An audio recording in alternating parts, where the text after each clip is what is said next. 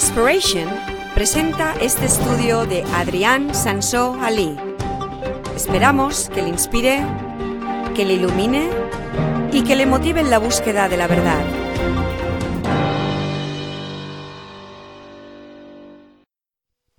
Bueno, estuvimos hablando de un tema que él llamaba orígenes, acerca de de dónde hemos venido, si hemos sido creados, si hemos evolucionado, qué es lo que pasó por allí.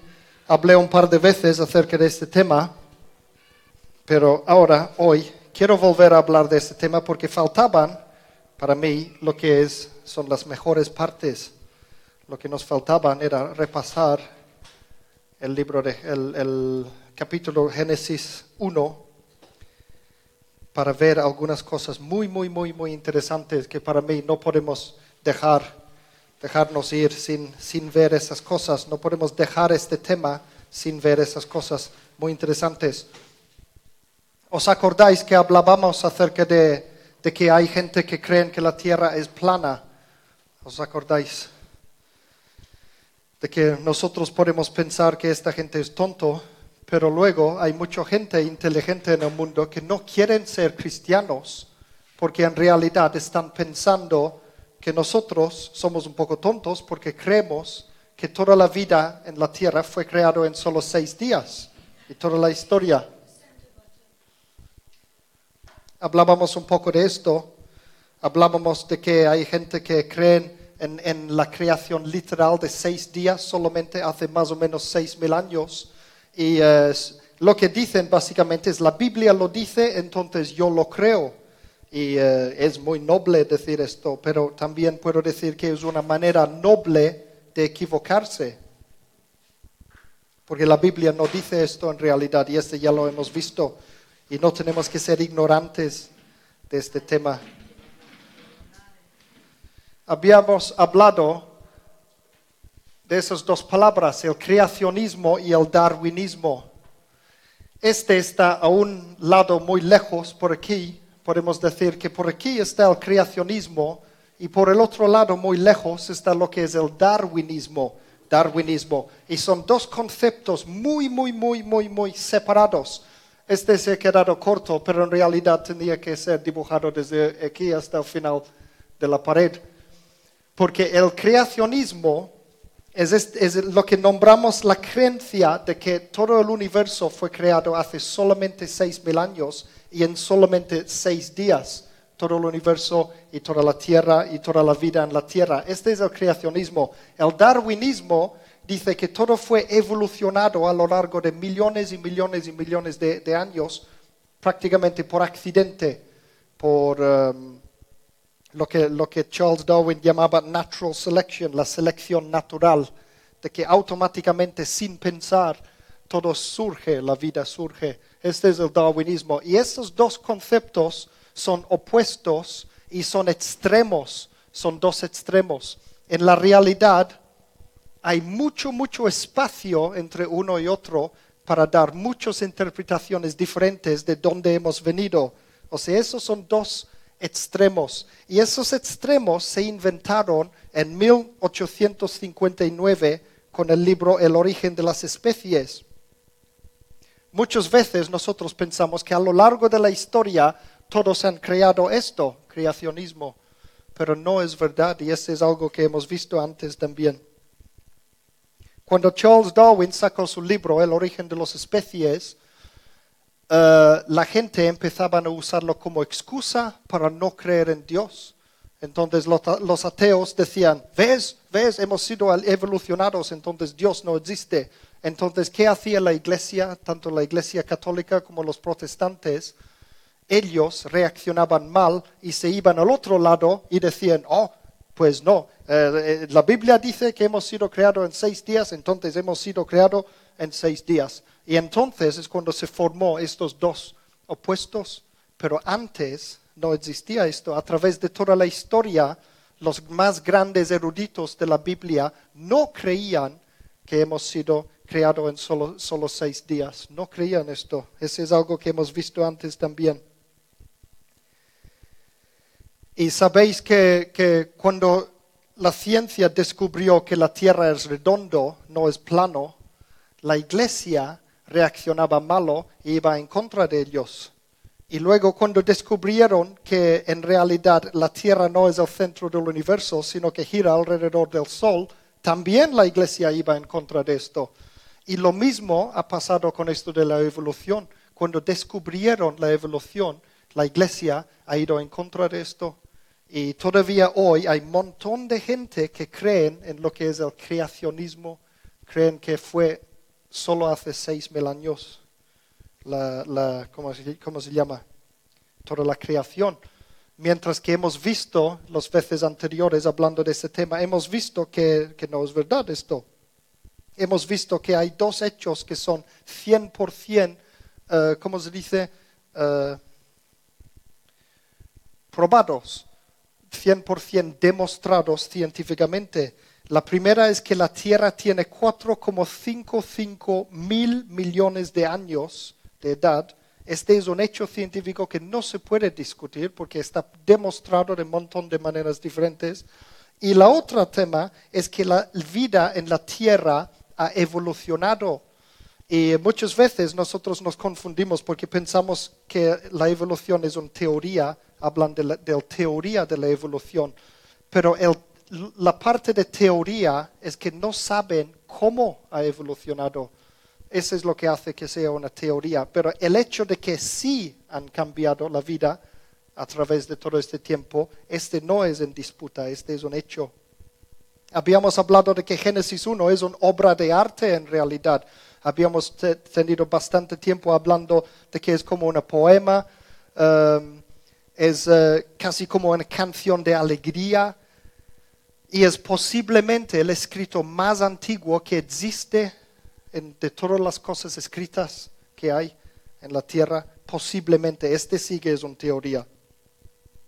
Porque hay evidencia de que Moisés no escribió directamente Génesis 1, sino lo copió de unas tabletas cuneiformes que existía, puede ser hasta 1500 años antes de Moisés todavía. Entonces uh, es muy interesante estas cosas y hemos hablado de esto antes. Hemos visto la forma poética de que día 1 y 4 se, se, uh, se, encajan perfectamente, el día 2 y el día 5, el día 3 y el día 6. Hemos visto que el objetivo principal de Génesis es establecer Dios como el creador del universo por encima de todos los dioses falsos que había y establece que hay una gran separación en lo que es la creación y lo que es el creador. Hay gran separación entre estas dos cosas. Entonces, hoy sería lo que es la parte 3 de este tema. Ah, sí, este, este también hemos visto, lo que es la revelación general y la revelación especial. ¿Os acordáis de qué son estas cosas? La revelación general es que Dios nos habla a través de las cosas creadas, a través de la creación, a través de la naturaleza. Y la revelación especial es que Dios nos habla a través de las páginas de la Biblia. Estas dos cosas tienen que ser a la fuerza compatibles porque hemos visto que Dios es el creador del universo y también Dios es el autor de la Biblia y Dios no miente. Entonces, lo que encontramos en la naturaleza y lo, que encontramos en la Biblia tiene que ser a la fuerza compatibles, porque los dos son verdad. ¿Entendéis? Entonces, hoy lo que quiero hablar, creación o evolución, creación o evolución, finalmente para ver qué cómo hemos llegado nosotros hasta aquí. Vamos a mirar un poco el lado científico del poema de Génesis 1 ya hemos hablado de que es un, super arte, es una obra de arte, Génesis 1, pero tiene que ser, si es verdad, tiene que ser compatible, tiene que ser de alguna forma compatible con la ciencia. Entonces vamos a ver la ciencia escondido dentro del arte de Génesis 1. Ya hemos visto algunas cosas, por ejemplo, la palabra yom, que no sé si lo tengo aquí escrito, ¿sí? Yom, ¿os acordáis de esta palabra en hebreo, yom, que significa día? Y este es una palabra muy flexible, no necesariamente significa un día. Y hemos visto otras partes de la Biblia que, donde vemos que no es solamente un día, yom. Hemos hablado mucho de que para Dios la vida es larga, la vida es larga. Dios tiene todo el tiempo del universo. Dios es el que creó el tiempo mismo. Entonces, eh, Dios no tiene ninguna prisa. Cuando Él creó las cosas, no tenía ninguna prisa. Era casi como un hobby o un gran proyecto que Dios hacía. Dios vio que era bueno cada cosa que hacía, entonces era una cosa que Él disfrutaba hacer. Y nosotros podemos disfrutar de, yo qué sé, comer una tarta de chocolate, para mí es un gran disfrute. Entonces puedo comerlo muy lentamente y mirando mi tarta de chocolate. Y eso es lo que Dios hizo con la creación. Entonces, las otras dos veces que hemos hablado de ese tema, hemos llegado a la conclusión de que en realidad Dios tardó millones de años y este se ve también en Génesis. Eso es lo que habíamos concluido. Pero ¿qué me dices del orden, del orden de los días?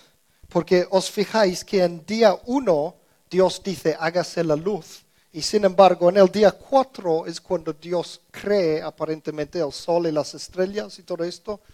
Hay algunas cosas raras allí que no parecen encajar bien. Entonces, lo que quiero hacer hoy es, ir más o menos versículo por versículo. vamos a pararnos en algunos versículos, otros vamos a ir rápido para no, no estar demasiado tiempo. Y quiero mostraros algunas cosas muy, muy, muy interesantes para que veáis más o menos. Lo que vamos a hacer también es intentar donde ponemos, poner fechas, fechas a los, a los eventos en Génesis 1. Vamos a ir primero, Génesis 1.1, el primer versículo de toda la Biblia. En el principio creó Dios los cielos y la tierra. Este ya engloba todo. Todo esto, esto de crear los cielos y la tierra, es antes de lo que leemos en la semana de la creación. O sea, este es antes del primer día. ¿Lo veis? Es lo primero de todo. Dice simplemente que Dios creó los cielos y la tierra, con sus planetas, estrellas, todo. Esto pasó desde hace 13,7 mil millones de años hasta 4,55 mil millones de años. Este es más o menos casi 10 en, lenguaje americano, casi 10 billones de años pasó en solo un versículo en la Biblia. El primer versículo en la Biblia. Casi 10 billones de años tardó, según los científicos, para crear todo esto. Y eso es lo que Dios hizo. Pero luego vemos algo interesante ya en el siguiente versículo Génesis 1, versículo 2, dice, la tierra estaba sin orden y vacía, había tinieblas sobre la faz del océano. Es muy interesante eso lo que pone, la tierra estaba sin orden y vacía. Nosotros podemos pensar, ah, bien, bien, ¿y, ¿y qué? Pero si vemos el hebreo aquí, primero, esta palabra estaba, en hebreo se, se dice haya, no sé cómo se deletrearía en español esas cosas, pero más o menos se, se, dice haya. Y significa se hizo o se convirtió, llegó a ser o volverse. ¿Veis?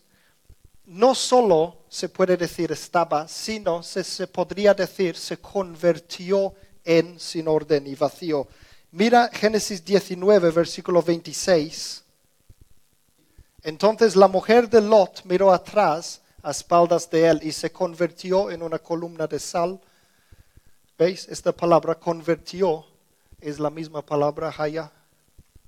Eso significa que se puede entender esto en que la tierra se convirtió en sin orden y vacía, algo así. Pero miramos esto, lo que, lo que ha aparecido ahora. Sin orden y vacía es tohu wa bohu significa inútil, desechado, desolado, hecho un desastre.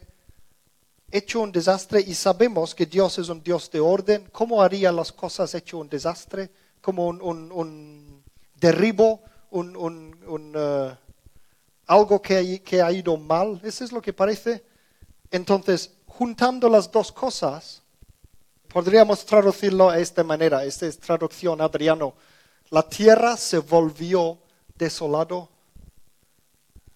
¿Entendéis? El hebreo puede significar esto. La tierra se volvió desolado. Pero lo interesante, lo muy, muy, muy interesante es que esto está corrobado con, con la ciencia.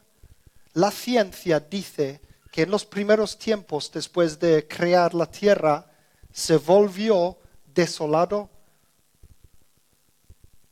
Si leemos acerca del origen de la luna, es muy interesante el origen de la luna. La Tierra tenía casi 50 millones de años de edad. Ya tenía su corteza, un tipo de corteza, tenía atmósfera ya, no lo, mismo que hay hoy, pero una especie de atmósfera.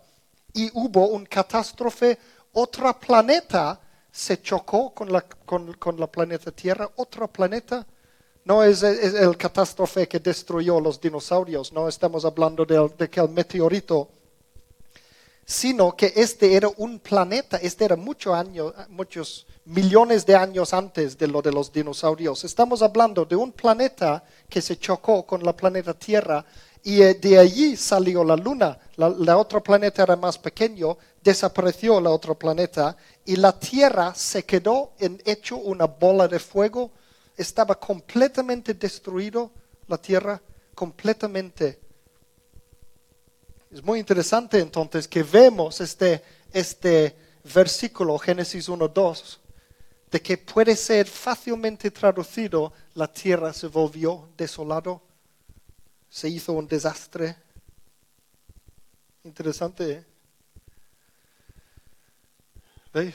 Este es un... Eh, lo que sería la depicción artística de este evento. Otro planeta que se chocó con la Tierra y este hace unos 4,5 mil millones de años, o sea, poco después de crear la Tierra. Se convirtió en una bola de fuego, bola de lava o magma. Voy a decir un momento acerca del gap theory los, los uh, este está en inglés, gap theory, la teoría del espacio, del, del, del, de que hubo mucho espacio de años entre Génesis 1.1 y Génesis 1.2. Y hay, uh, hay muchos uh, estudiantes de la Biblia que creen que entonces es cuando pasó la rebelión de Satanás y los ángeles, y este fue la causa de toda la devastación que había en la tierra, y que realmente después el, resto de Génesis 1 era en realidad la recreación de la tierra. Y eh, yo creía esto antes, pero ahora no estoy tan seguro porque incluso la ciencia dice que parece ser que este bola que chocó con la tierra estaba planeado por Dios, de que estaba planeado por Dios, porque nosotros necesitamos la luna para sobrevivir, entonces era necesario crear la luna. Y además el, otra cosa que esto, cuando se chocaron los planetas, la, Tierra se, inclinó en, su eje de forma que este es lo que ha creado, ¿cómo se llaman? Los, uh, las estaciones del año, que también es necesario para nuestra sobrevivencia como humanos. Entonces, sea lo que sea, ¿por qué el otro planeta se chocó con la, con la Tierra? Parecía que Dios lo planeó, ¿así? Dios sabe las cosas de antemano. Entonces, la bola de fuego estaba así durante mucho tiempo, más o menos 150 millones de años. Y ya antes había sido normal, había sido mucho mejor antes del catástrofe. Y después de catástrofe estaba así unos 150 millones de años. Y luego llegamos a la segunda parte del versículo 2 había tinieblas sobre la faz del océano. Este principio antropomórfico es, un, es un, lo que llaman los científicos el principio que parece, cuando los, cuando los científicos descubren que parece que todo el universo ha sido creado especialmente para los hombres. Es muy interesante investigar esto, el principio antropomórfico. Es esto que dice que la luna era necesaria también. Vamos a Génesis 1.2. Había tinieblas sobre la faz del océano. Ya ha pasado. Veis que entre el primer parte del versículo 2 y la segunda parte del versículo 2 ya ha pasado mucho tiempo, mucho tiempo. Este pasó hace más o menos 4,3 mil millones de años. Aparecieron los primeros océanos sobre las partes de la corteza que, que se solidificaron. Y la atmósfera estaba negra. La atmósfera de la Tierra estaba negra, negra, negra, negra. Por eso dice que había tinieblas sobre la faz del océano. Aunque el sol existía, todo ya existía. Pero estaba negro, no se podía ver nada, nada. Había, estaba lleno de volcanes y todo esto, había lleno de carbón, cenizas, todo, todo estaba completamente negra. No entraba nada de luz. ¿Os habéis preguntado alguna vez cómo saben los científicos todas esas cosas?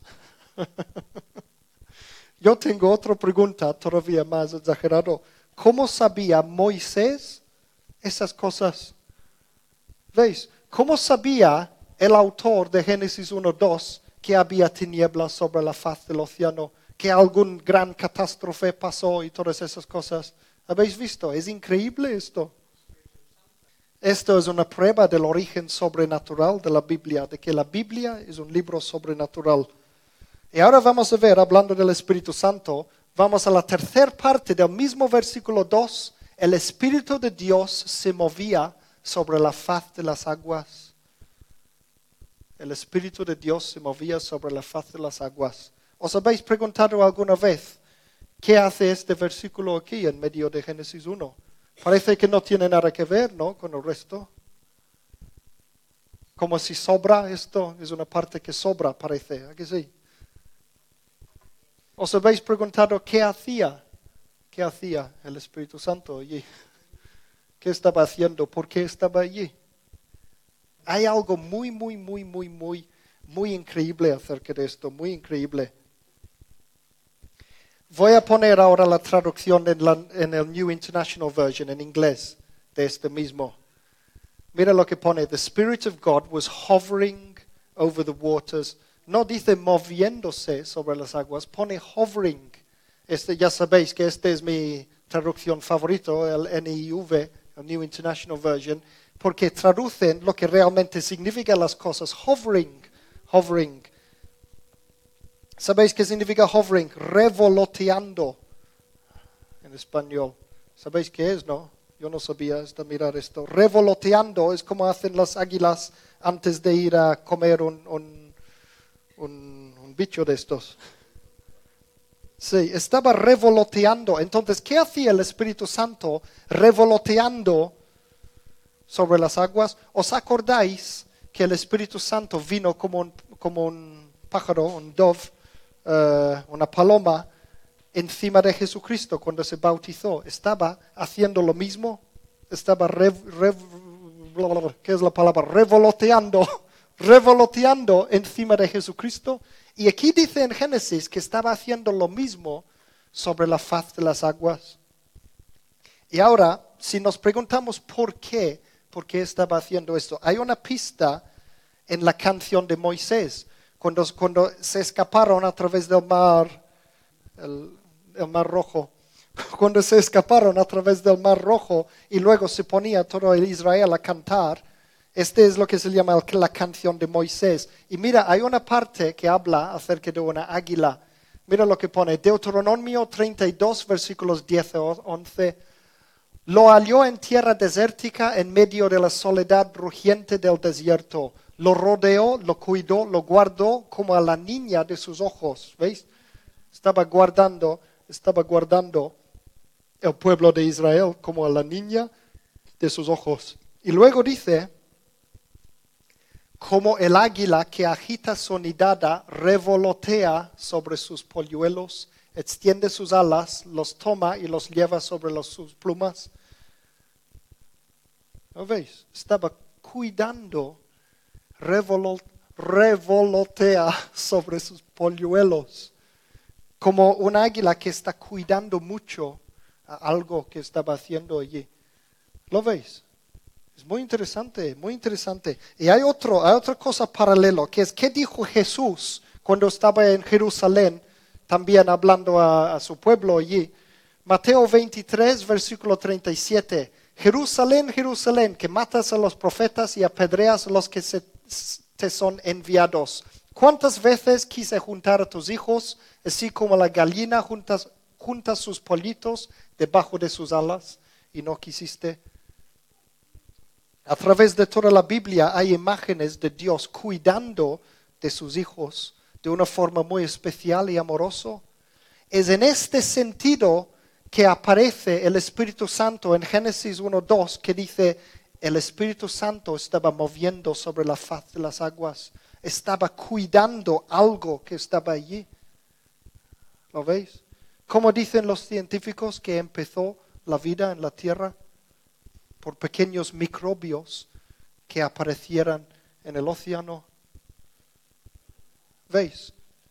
Es casi como el Espíritu Santo estaba allí cuidando, cuidando los la primera vida, estaba ya creando vida. Y si ponemos el orden de las, de las cosas, por necesidad la vida tiene que aparecer allí en la historia, porque así en- en la historia de la tierra vemos esto, la primera vida apareció más o menos hace cuatro, cuatro mil millones de años.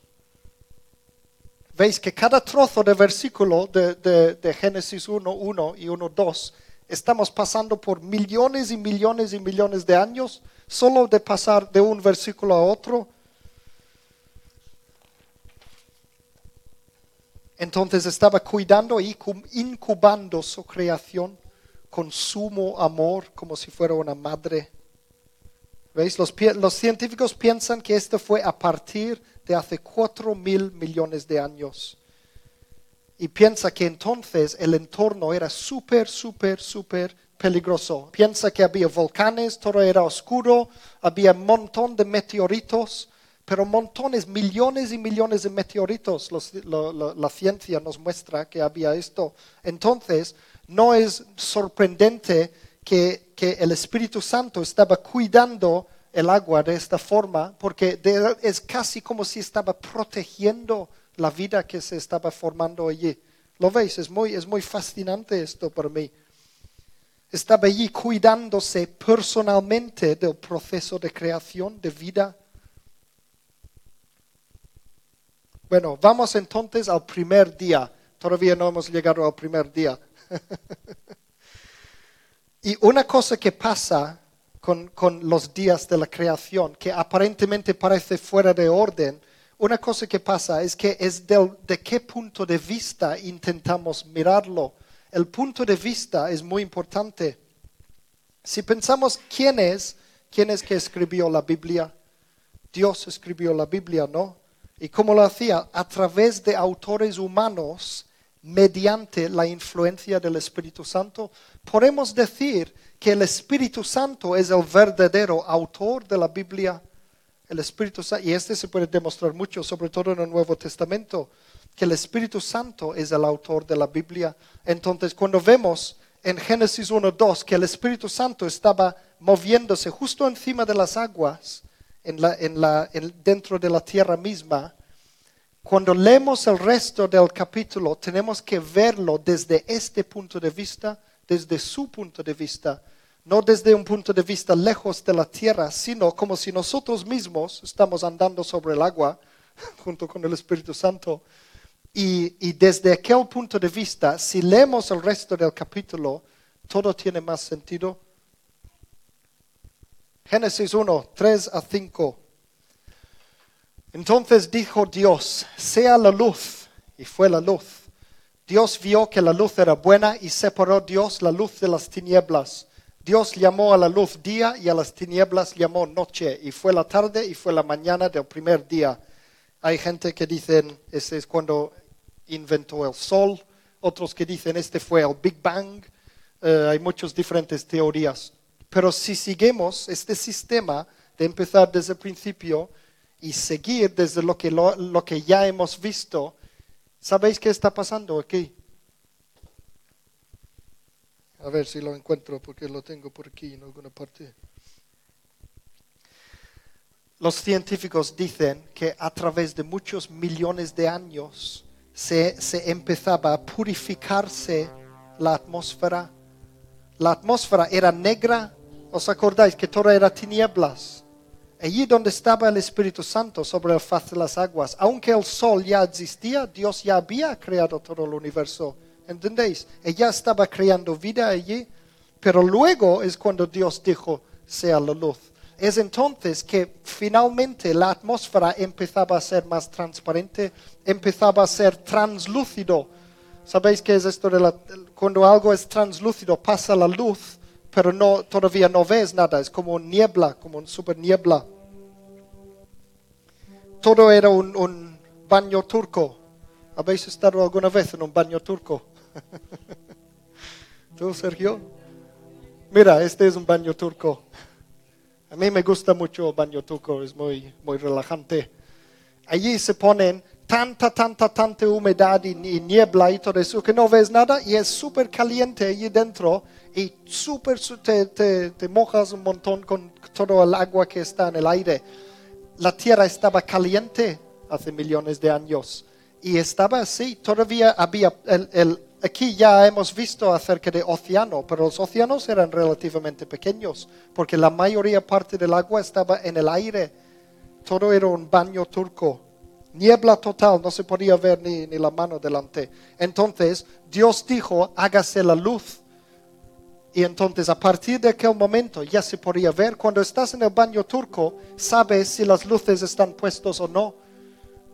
Porque ves la luz, pero no sabes de dónde viene la luz. Hay un luz alrededor. Entonces podemos imaginar que cuando Dios dijo, hágase la luz, nosotros estamos allí junto con el Espíritu Santo y miramos a nuestro alrededor y todo es blanco, todo, todo, todo, todo, todo. No vemos nada, no podemos ver nada, solo blanco, igual que pasa en un baño turco. ¿Veis? Y, dice, Dios separó el día de la noche entonces, porque allí lo único que veías es la diferencia entre el día y la noche, porque cuando se, cuando se ponía de noche ya no había la luz del sol y todo era negro. Y luego durante el día todo era blanco ¿Entendéis? Así es como yo interpreto el, esta parte el primer día. Entonces la atmósfera empezaba a purificarse para dejar pasar la luz solar. Y piensa que este primer día, ya hemos visto antes, que es millones de años de largo, el primer día. La atmósfera se volvió trasluciente. Vamos a seguir. Génesis 1, 6 a 8 entonces dijo Dios, haya una bóveda en medio de las aguas para que separe las aguas de las aguas. E hizo Dios la bóveda y separó las aguas que están debajo de la bóveda. Y creo que sigue aquí.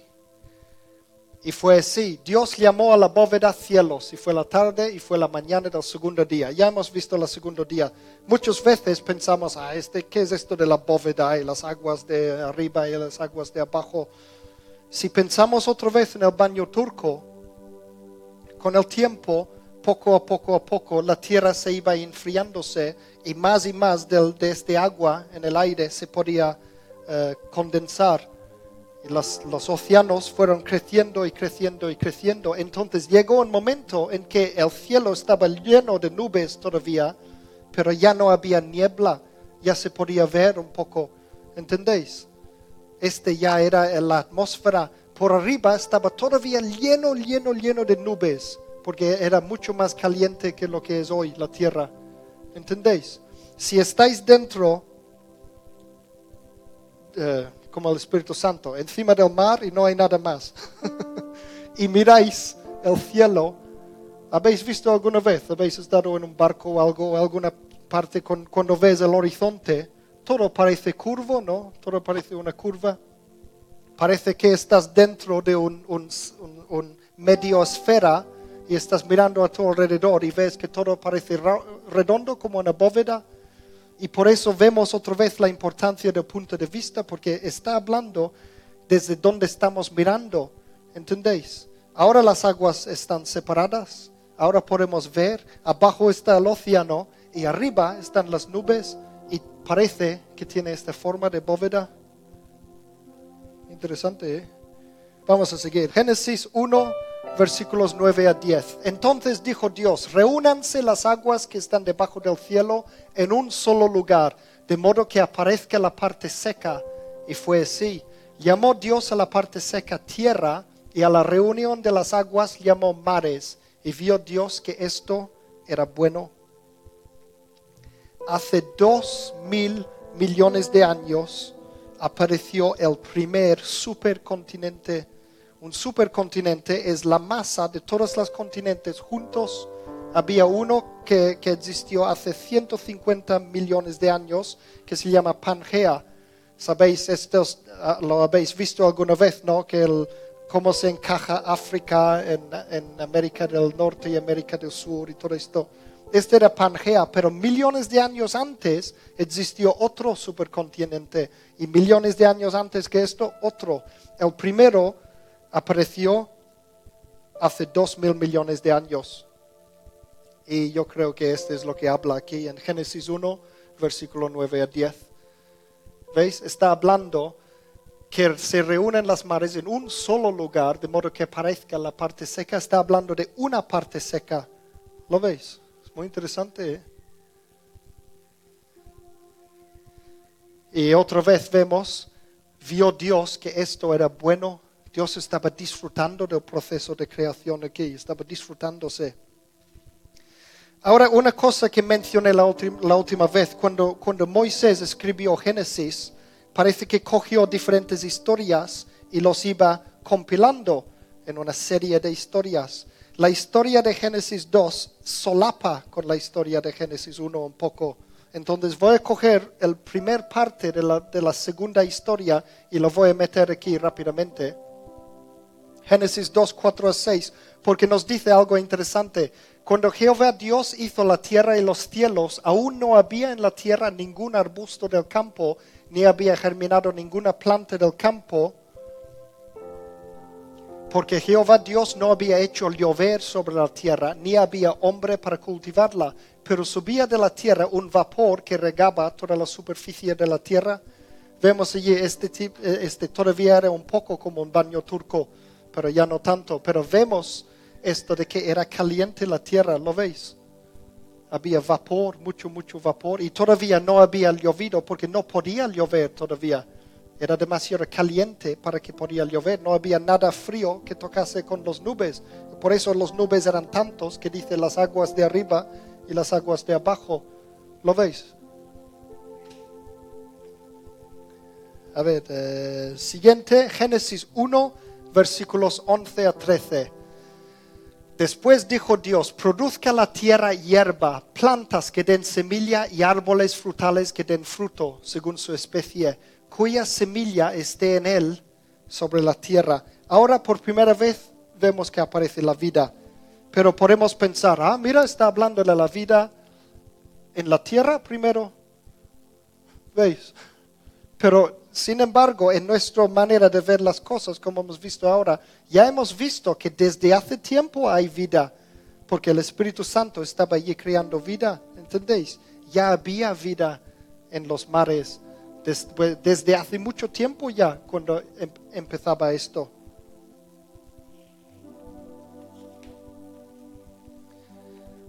Y nota, este es muy interesante, que Dios dijo, produzca la tierra hierba.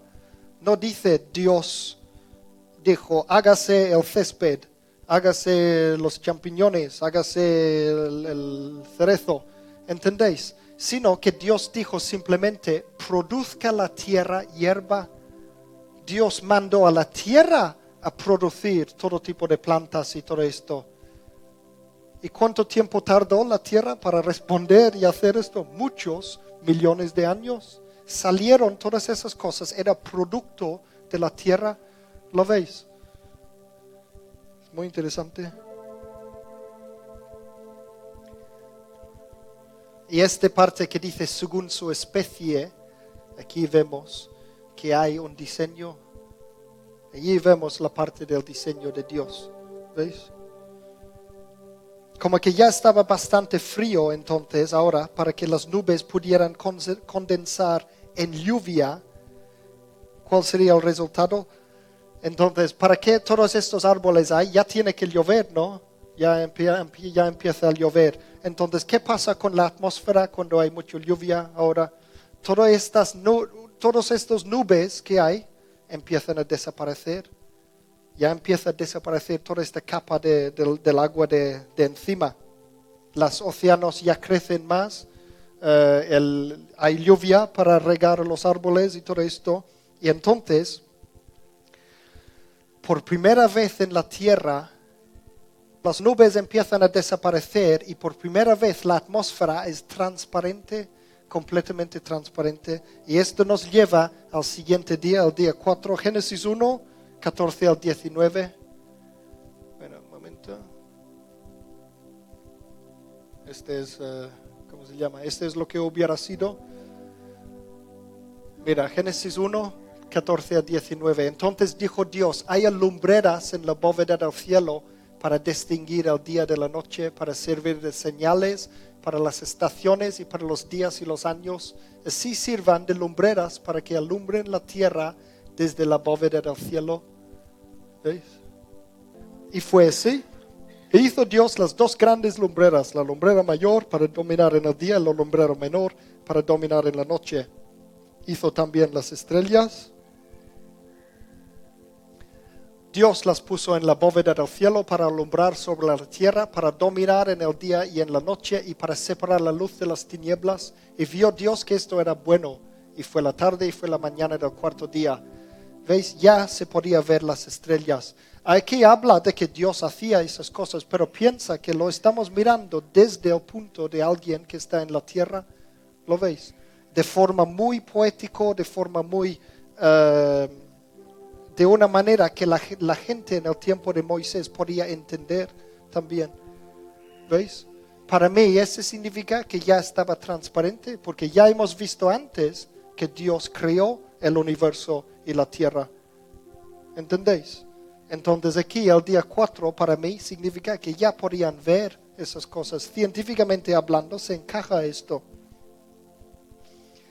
Ya con el cielo transparente, ahora tenemos el cielo transparente, tenemos oxígeno porque tenemos las plantas que están haciendo oxígeno.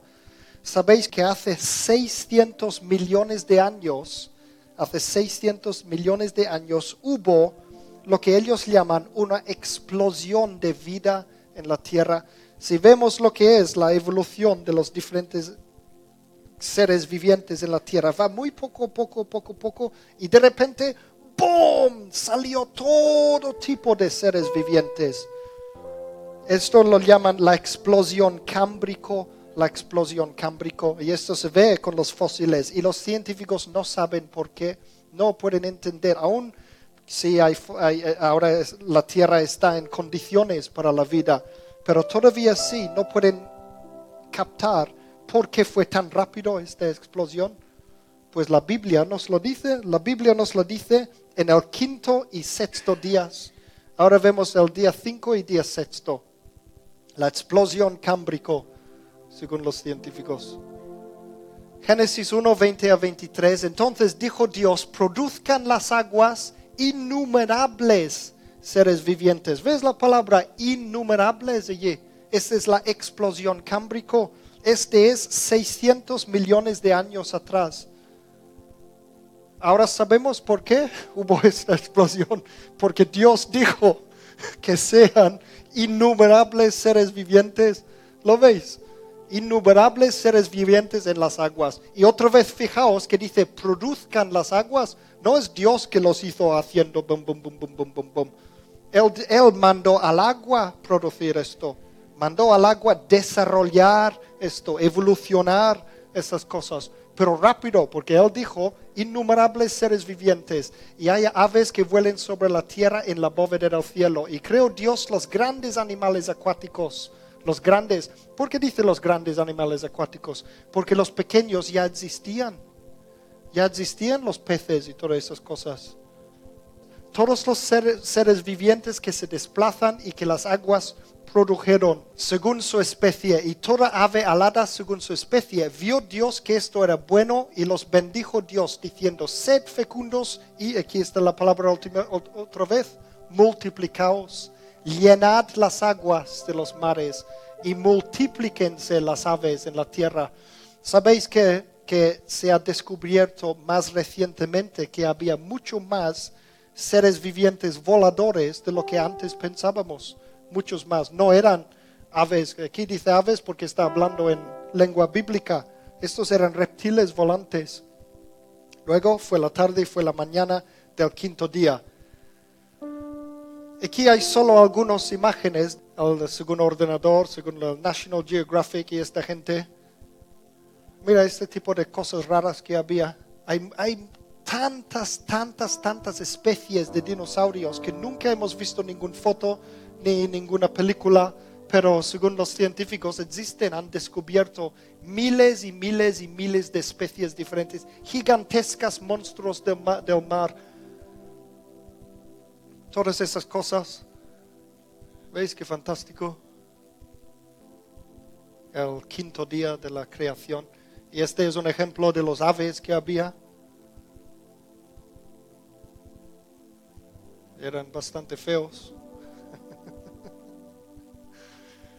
Y mira, estos, estos son casi tan grandes como las jirafas de hoy día y sin embargo podían volar, eran dinosaurios volantes. Esto parece que tienen sombreros, pero era como una cresta, ¿ves? Cresta tipo algunos aves de hoy tienen. Muy interesante. ¿eh? Parece un, un, que lleva una capa y un sombrero, como un francés. bueno, vamos a seguir. Génesis 1 24 a 25. Entonces dijo Dios, produzca la tierra seres vivientes según su especie, ganado, reptiles y animales de la tierra según su especie. Y fue así. Hizo Dios los animales de la tierra según su especie, el ganado según su especie y los reptiles de la tierra según su especie. Y vio Dios otra vez que esto era bueno. Estaba disfrutándose de crear todas esas cosas. ¿Veis otra vez? Él dice, produzca la tierra. Dios dice, produzca la tierra. Está mandando a la tierra a producir esas cosas. Y él va allí mirando, wow, qué fantástico, todas esas cosas que están saliendo de allí por evolución. ¿Lo veis? Fijaos que esta palabra ganado que aparece allí, lo hemos visto hace poco, ganado son los mamíferos ya, ya empiezan a existir mamíferos por, por, por supuesto, hay los reptiles, animales en la tierra. Aquí creo que tengo algunas fotos. ¿Ves? Ya aparecen los grandes dinosaurios, porque Dios ahora estaba disfrutando un montón de todas esas cosas, y monstruos feos y todo esto. Pero ¿sabéis qué pasó? Él debe haber llegado a la conclusión de que todo esto es demasiado peligroso para los humanos. ¿Es que sí? Y por eso en la ciencia han descubierto que se pegó algo fuerte a la Tierra y de repente desaparecieron todas esas cosas. Ya se había pasado un poco de disfrutarse. Y ¿Entendéis? Con tantos bichos como esto ya, ya no podía existir los humanos. Este es un ejemplo de algunos de los mamíferos enormes ya que empezaban a, aparecer. ¿Veis? No hemos visto ninguna película con este tipo de bichos, porque todas esas cosas lo están descubriendo últimamente. Cada vez se descubren más de estos animales y, monstruos que había, todas esas cosas raras. Este era como un tipo de elefante que tenía la boca al final de su tronco. Interesante. ¿eh? Vale, vamos a seguir. Génesis 1, 26 a 27 y luego saltamos al 31. Entonces dijo Dios, hagamos al hombre a nuestra imagen conforme a nuestra semejanza y tenga dominio sobre los peces del mar, las aves del cielo, el ganado y en toda la tierra y sobre todo animal que se desplaza sobre la tierra. Creó pues Dios al hombre a su imagen, a imagen de Dios lo creó hombre y mujer los creó. Dios vio todo lo que había hecho y aquí que era muy bueno. Y fue la tarde y fue la mañana del sexto día. He dejado un espacio aquí entre versículos 27 a 31. Veréis en la Biblia que este es porque Él está hablando a Adán. Este no viene con nuestra historia ahora, estamos hablando de la creación que Dios está haciendo. Entonces lo hemos saltado para ahorrar tiempo. No es que allí dice algo y estoy intentando esquivarlo. Entonces aquí tenemos el primer Homo sapiens. Adán fue el primer Homo sapiens, el primer ser de la tierra que fue creado en imagen de Dios. Y nota, esta es una cosa entre paréntesis, que Dios hablaba en plural. Él decía, hagamos el hombre en nuestra imagen. ¿A quién estaba hablando? La Biblia ya dice que el Espíritu Santo estaba allí. Y en Juan 1.1 leemos que Jesucristo, el verbo de Dios, estaba allí también. Entonces allí vemos, los tres estaban allí ya en la creación, al principio. Hay una palabra en hebreo que es Elohim. Esta palabra es usada en todo Génesis 1 para hablar de Dios y este es una palabra uniplural. Es una palabra uniplural entonces, y está hablando de Dios, ese significa Dios. Entonces está diciendo que Dios también es uniplural, es varios y es uno a la vez. Muy interesante. ¿eh? Entonces, millones y millones de años de evolución en la Tierra condensado en un poema de solo seis, seis días. ¿Lo veis? Es fascinante, es fascinante. Y luego, ¿qué hizo Dios? Después de crear al, hombre, dejó, dejó de crear. Vamos a leer el colofón. ¿Os acordáis que el colofón es como la, la, parte final que, que, recoge todo?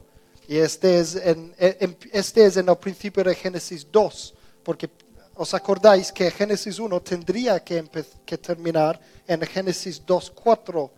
El, el, el que dividió la Biblia en capítulos lo hizo mal y Génesis 1, la historia de Génesis 1 se acaba en Génesis 2.4. Allí es donde hay el corte verdadero en el hebreo original.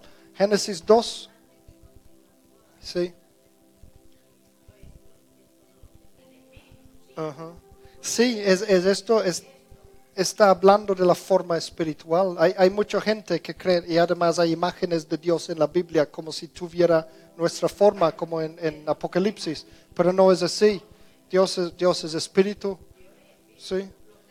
Además, Dios no necesita manos, no necesita ojos, no, no necesita todas esas cosas. Pues no, no, no es así. Es el, cuando estamos en la semejanza de Dios, es en, es en los atributos espirituales que tenemos. En, también un poco de la mente, la forma de, de la creatividad. Hay muchas cosas que tenemos, la lengua, la creatividad, la conciencia, esas cosas que no tiene ningún otro animal. Esas son cosas en semejanza de Dios.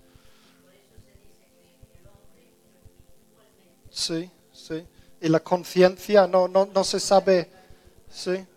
Realmente sí hay una, sí hay una, una evolución ciego, entonces no hay, no se puede explicar. Uno de los misterios que tienen los científicos es de dónde salió la conciencia humana y por qué porque este no nos ayuda a sobrevivir, la conciencia. Es mejor dejar a los otros morir y, seguir nosotros, pero tenemos una conciencia y este va en contra de la, evolución ciega. Bueno, voy a, enseñaros rápidamente la última. Génesis 2, 1 a 4. Así fueron terminados los cielos y la tierra y todos sus ocupantes. El séptimo día Dios había terminado la obra que hizo y reposó en el séptimo día de toda la obra que había hecho. Por eso Dios bendijo y santificó el séptimo día, porque en él reposó de toda su obra de creación que Dios había hecho. Estos son los orígenes de los cielos y de la tierra cuando fueron creados. Esta última parte es la conclusión de toda la historia. ¿Veis? Estos son los orígenes de los cielos y de la tierra cuando fueron creados. Y se acabó allí la historia. Pero yo os pregunto, Dios estaba cansado de, crear todo el universo. Dios no se cansa, Dios es Dios. Entonces, ¿por qué tenía que reposar? ¿Por qué tenía que descansar? En realidad, no es un descanso esto, no es un descanso. Fijaos que pone, eh, ¿dónde está? En él reposó de toda su obra de creación que Dios había hecho. Se dejó de crear, dejó de crear en el séptimo día. Y sabéis otra cosa, ¿qué es lo que falta en el séptimo día que hay en todos los otros días al final de cada día? ¿Qué es lo que pone? Hubo la mañana y la noche y el primer día, hubo la noche y la mañana, el segundo día, etcétera, etcétera. Este no está aquí en el séptimo día. ¿Sabéis por qué? Porque todavía el séptimo día no ha terminado no ha terminado. Nosotros vivimos, estamos viviendo dentro del séptimo día. Si, imaginamos que cada día de creación son millones y millones y millones de años, entonces todavía es muy corto el séptimo día y estamos en él todavía, estamos en el séptimo día. Y fijaos, para que veáis que eso no significa que Dios dejó de trabajar. Mira, aquí hay Juan 5, versículos 16 a 17. A ver. Mira lo que dijo Jesús.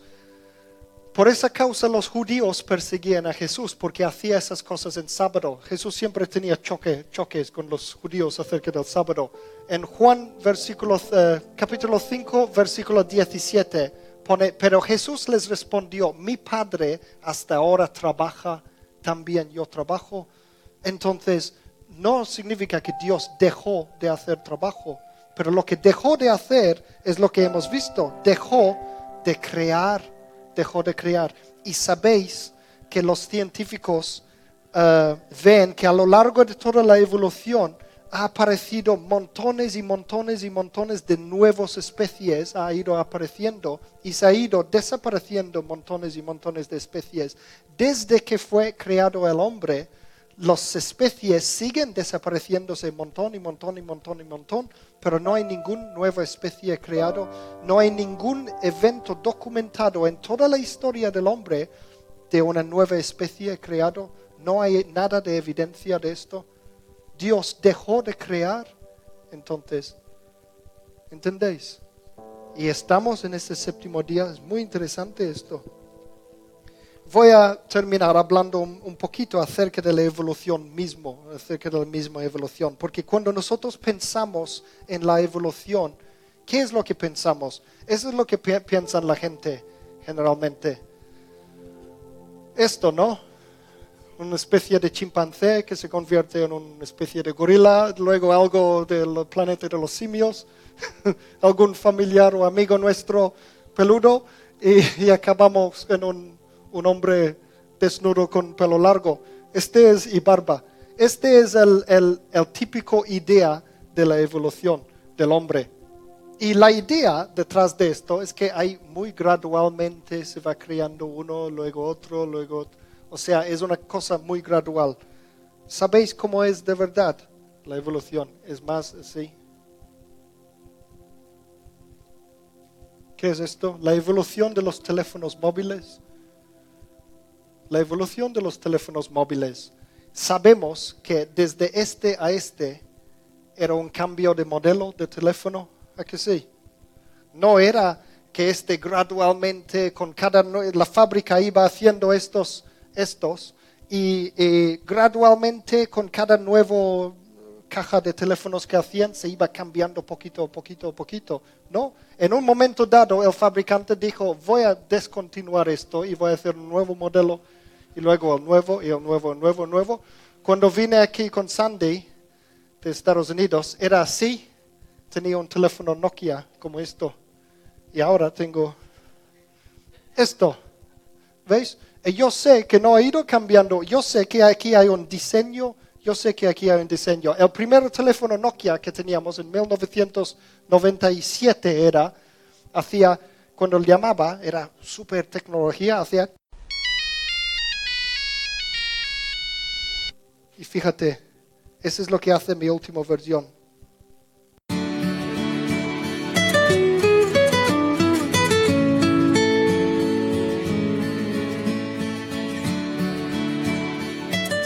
¿Veis? ¿Conocéis esto? ¿Sabéis que este, este, musiquita fue escrito, este musiquita fue escrito por un autor español, un compositor español?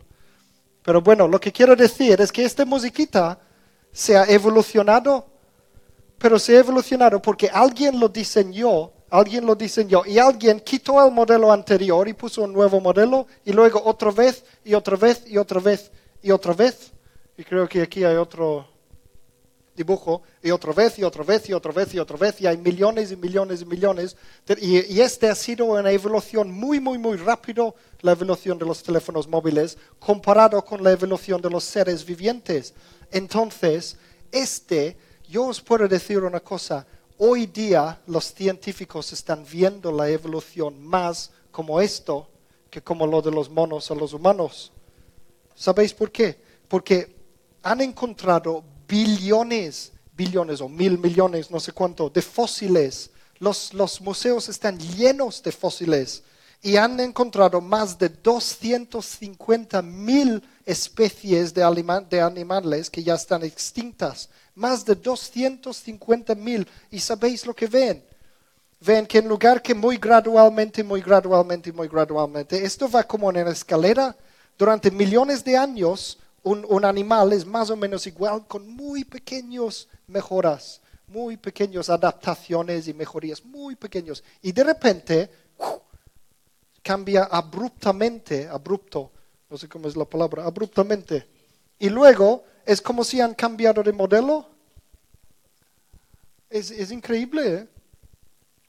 O sea, la selección natural por mutaciones que decía Charles Darwin hoy día no es una teoría que está sostenible. Hay algunos científicos que dicen que es imposible que, que evolucionamos de esta manera de selección natural, porque han intentado reproducirlo, han intentado experimentarlo con, con bichos y microbios y todo esto, y simplemente no funciona, no funciona. La evidencia dice que hay intervención sobrenatural en la evolución de las especies. Dicen que es necesario recibir ayuda de alguien que conoce ya la forma final a que quiere, llegar un organismo. No es que vamos convirtiéndonos en humanos poco a poco, sino que esas conversiones, esos cambios, es porque alguien sabe a dónde va esto. ¿Entendéis? Este concepto diseño inteligente es ahora el único teoría factible para explicar cómo funciona la evolución. Tiene que haber una inteligencia. Hay una cosa que se llama irreducible complexity, complejidad irreducible. Eso es porque en la biología han encontrado un montón de máquinas y sistemas de funcionar que si fueran creados poco a poco no funcionarían. ¿Entendéis? O sea, tiene que aparecer de golpe o, nada, o se muere el el, ser vivo. Esa es otra cosa que han encontrado. Entonces, esto de los cambios abruptos en el diseño de los seres, podemos imaginarlo. Un cambio abrupto no significa que de repente desaparecía otro modelo. No es exactamente como los teléfonos móviles, sino que en lugar que van evolucionando, en lugar que a lo largo de cientos de millones de años, solo es en millones de años. O sea, va así y luego sí, y esto, lo que no saben explicar los científicos es estos cambios abruptos que hay. No saben explicar esto. Dicen que lo único que pueden ver es que esto ha sido diseñado. Y lo que hacen esto también es hacen que la evolución va mucho más rápido de lo que podría haber ido según Charles Darwin, muchísimo más rápido, no solo un poco más rápido, sino toda la evolución ha pasado muchísimo más rápido de lo que tendría que haber sido. Y otra cosa interesante antes de terminar es, aunque nosotros estamos, estamos en este sábado en que Dios ya no está creando nuevas especies, la Biblia nos dice que Dios sí ha hecho algunos cambios pequeños algunas modificaciones o mejorías. Uno de esos es el mismo serpiente en Génesis 3, versículo 14, que decía Dios, te arrastrarás sobre tu vientre. Y, cuando vemos el esqueleto, los serpientes tienen una especie de pelvis y todo, entonces antes tenía brazos y piernas, y Dios dijo, a partir de ahora no. Luego la longevidad de los humanos, los años que viven Vemos que Adán y compañía vivieron para 900 y no sé cuántos de años. En Génesis 6.3, Dios dijo, a partir de ahora vivirán 120 años solamente. Este era un cambio, un pequeño modificación, aunque Dios ya no está creando, pero sigue modificando sus especies. En Salmos 90, 10, luego lo reduce todavía más a, a 70 o 80 años.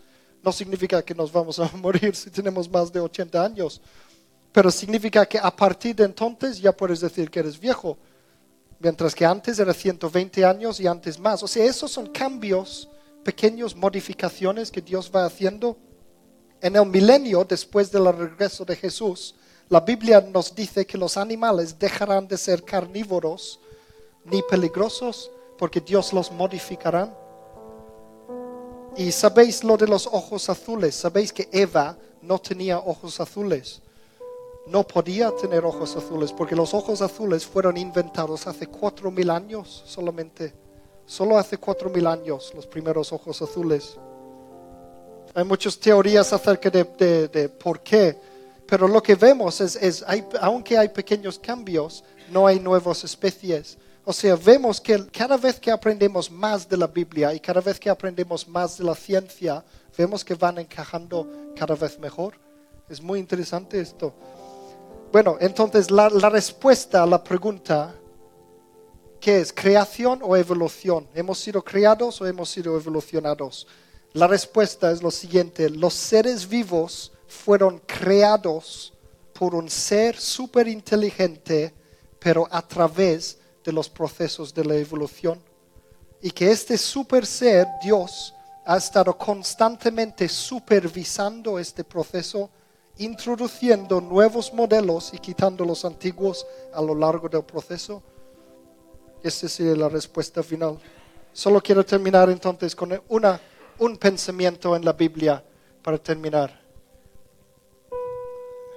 Job 12, versículos 7 a 9 dice esto, pregunta por favor a los cuadrúpedos y te enseñarán, a las aves del cielo y te informarán, o habla a la tierra y te enseñará, y los peces del mar te lo contarán. ¿Cuál de todos ellos no sabe que la mano del Señor ha hecho esto? Para mí es asombroso esto. Este, es la, este está hablando de la revelación general. ¿Veis? Y ya está. Se acabó el tema. Un poco tarde. Que Dios os bendiga.